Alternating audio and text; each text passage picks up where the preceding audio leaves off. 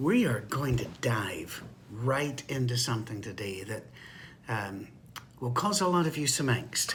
But there's going to be a lot of angst causing in these messages in the future, when we'll have to do quite a long series on hell, quite a long series on does God talk to you, quite a long series on what do we do with the Bible and who told us what about the Bible.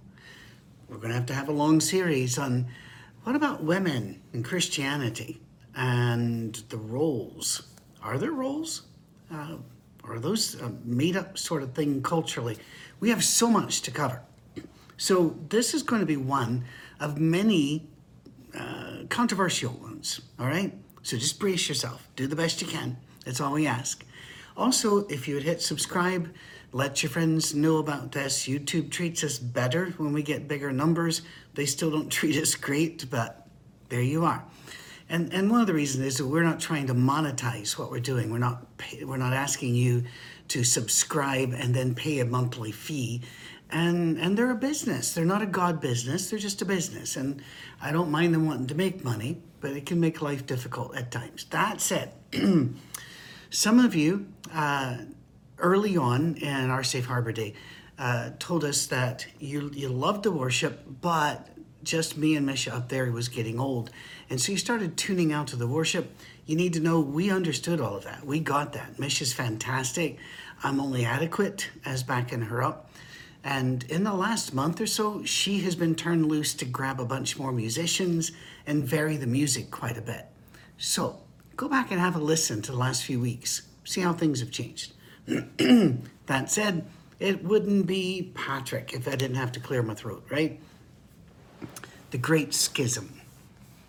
In 1054, the church, as the world knew the church, which would be Catholic, split.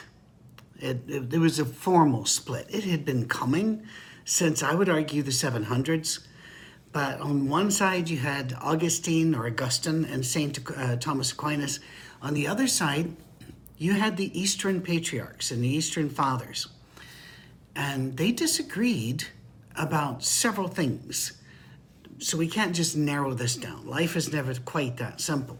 But one of the main breaking points between them was in the West, in the creeds, the Holy Spirit proceeded from the Father and of the Son, while in the East, he proceeded of the Father.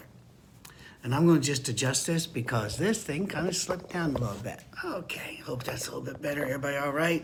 Okay. What about the Trinity? I want to ask you a really serious question, and I don't want your fear at the question to block your honest answer. If you were a simple person, which I assume we all are, and you just read the scripture, would you have come away with an understanding of the Trinity? I'm not really sure. Now, I hasten to say that all the smart people that have done all the hard work on this over the centuries have convinced me. I believe in God the Father, God the Son, God the Holy Spirit.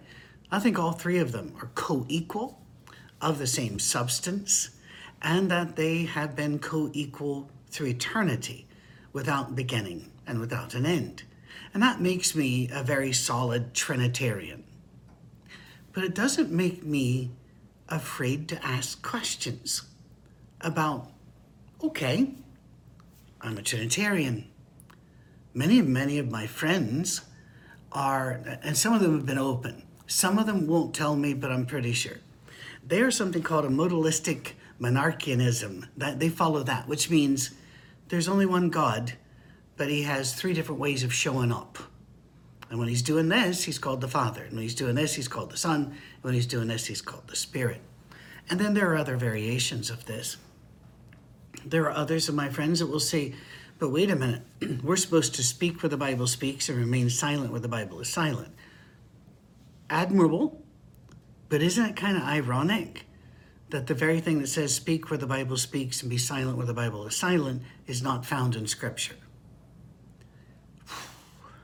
So, They'll say it's not found, Trinity. The word Trinity is not found in the Bible. In fact, when I was a boy, we would even go through our songbooks and scratch out Trinity. We were not being vandals. The minister was telling us to do this. We all, as a congregation, we all sat down and he'd say, turn to this number, and like holy, holy, holy. And instead of Trinity, blessed Godhead three, which technically is also not found in Scripture, but there were some English translations that did say Godhead. So although none of us had an idea what Godhead meant, we used that word. And I'm sorry, it just seems a bit sad to me. There are many words that are not in Scripture that we use to describe what we find in Scripture, because language, that's what language does. It thinks about things, and then it forms a term for things, and then that term either becomes part of the common parlance or it remains part of the professional, that little sub-language that professions have with each member. But let's talk about this a little bit. Early Christians really worked on this, and they had to, because Christians were dying for their faith. They're being thrown into the Colosseum, that's the famous one. They're being strung up by Nero and coated with oil and lit while alive to be torches for his garden parties. This was a horrible, horrible time. If you've listened to my series on Revelation that is on this same channel, you know about that as well. It's kind of important to know if you're dying for something that's real. You don't want to die for a bad doctrine. You don't want to die for something silly. So whenever you're dying for something, you better know what you're dying for. And so early Christians, it's very serious for them to gather around, what scriptures they had and to discuss about what scriptures they'd heard of. And then their leaders, who had access to far more books than they'll ever see in their lives, their leaders worked, and their leaders would talk to them. Now, if you're thinking, aha, that's the flaw in the system, that's the way we learn everything. What I know about physics, I've learned from people who do physics. I did not do the physics. In other words, I didn't go and measure the wave patterns of the universe and differentiate time from gravity, which I didn't do all of that. What I did was I read, and I listened to lectures, and I talked to professors. We learn from experts, and so I have no problem with having to go to an expert and read their take on this, and then make up my own mind. And that's where I really want to get to you. What if you can't get your head around this? Are you still a Christian? Yes. Yes. Well, I absolutely believe in the Trinity in a very classical sense of the term. I have no problem with those who believe, well, Jesus was created by God, and the Holy Spirit then goes for it. I have no problem with this. Why? Because they still believe that Jesus is the Christ, the Son of the living God. And they still believe that God sent his son because he loves us. And Jesus convinced us of that love, demonstrating it by his life, death, and then God demonstrated his power over death. Christ the King, the ruler over all, rises from the grave. Paul said that's really all he knew. That little snippet, that little story, 1 Corinthians 15, he says, that's really all I know. That's really good enough. Now, I believe that we should go forward. And by the way, I'm not new in this. There was a man, Thomas Campbell and Alexander Campbell, but Thomas Campbell wrote something called the Declaration and Address back in 1809. He was well ahead of the curve here and wanted to go back to the future. He wanted to go back to the original source of Christianity, the original form of it, in thought and somewhat in form. And that would unite a severely divided Christendom. The document is not perfect, but it is wonderful, absolutely wonderful. And one of the first propositions is, we're all going to be different on our progressions toward God. So we don't judge each other as to where we are.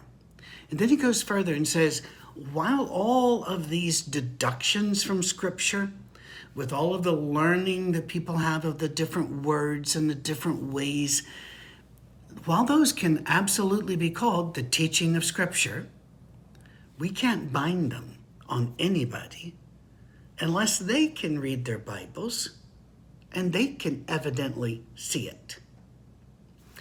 Well, I've read my Bible, but I've also read and listened to all these other people, and so I believe in a Trinity. But God nowhere makes that one of these qualifications to be saved. He just doesn't. Look in Matthew 25 again, the judgment scene. Jesus shows us what it is how did you treat each other? How were you good to each other? Even at the point of putting yourself at risk, sacrificing your own goods, and which many of you have sacrificed to keep this going, and thank you. I mean, it's just overwhelming, and I appreciate it. You don't have to believe in this, but is it reasonable? Last thing, when you work in science, you work with Muslims, because Muslim countries know that if you want to get ahead and get your family ahead, you get your kid to the West and get them through a STEM program, one of the scientific programs, right? Science, technology, anything to do with engineering and math. And so you run across quite a few of them, and some of them are my friends, and one of them is probably my best friend. And so they'll look at you and they'll say, but Patrick, we worship one God, Allah. You worship three. And I'll say, no, we worship one, and there are three persons. And they'll look at me like, you're just trying to skate. And then I bring up quantum physics, and lights start going on. Because you see, when you go really big or really small, all of our classical physics begins to splinter, and it doesn't really work well. So we bring in quantum physics, and to be very honest, quantum physics only works in its area as well. The universe is far weirder than you could ever imagine. But it's so weird that if you get big enough, three is one, and one is three, and the numbers don't matter. And that something can be so small, it can go through itself without touching itself, and it can be a particle and a wave beam at the same time in different places, and yet one. We understand all of that when it comes to quantum physics. Why then do we pull back and say, but I don't see how God, I do. Makes perfect sense. Is it something I would have come up with? No.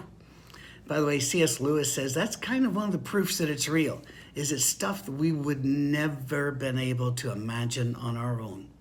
And C.S. Lewis was born and died a long time before the quantum aspect to the universe was really beginning to be understood, and it's still just beginning to be understood. All right, we've gone 13 minutes, and I really do try to keep these to 10 to 15. And I know that some of you may be troubled. Well, what else do we not have to believe? Why don't we just hold on to Jesus and trust him?